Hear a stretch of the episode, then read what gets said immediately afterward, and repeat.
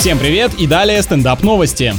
В центре Петербурга в рекордную жару включили отопление. Горячая вода в это время, наоборот, пропала. Ну, заблудилась немного вода, что теперь? Каждый хоть раз садился не на ту маршрутку или ветку метро, ничего страшного. В управляющей компании причиной работы батареи в 30-градусную плюсовую температуру назвали плановую промывку системы. А мне сдается, что кто-то оплатил начальнику конторы финскую сауну с доставкой на дом.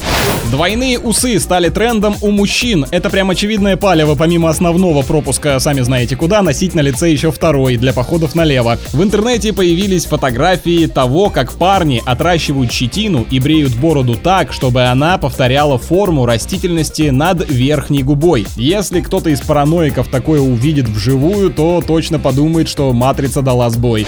С вами был Андрей Фролов, больше новостей на energyfm.ru.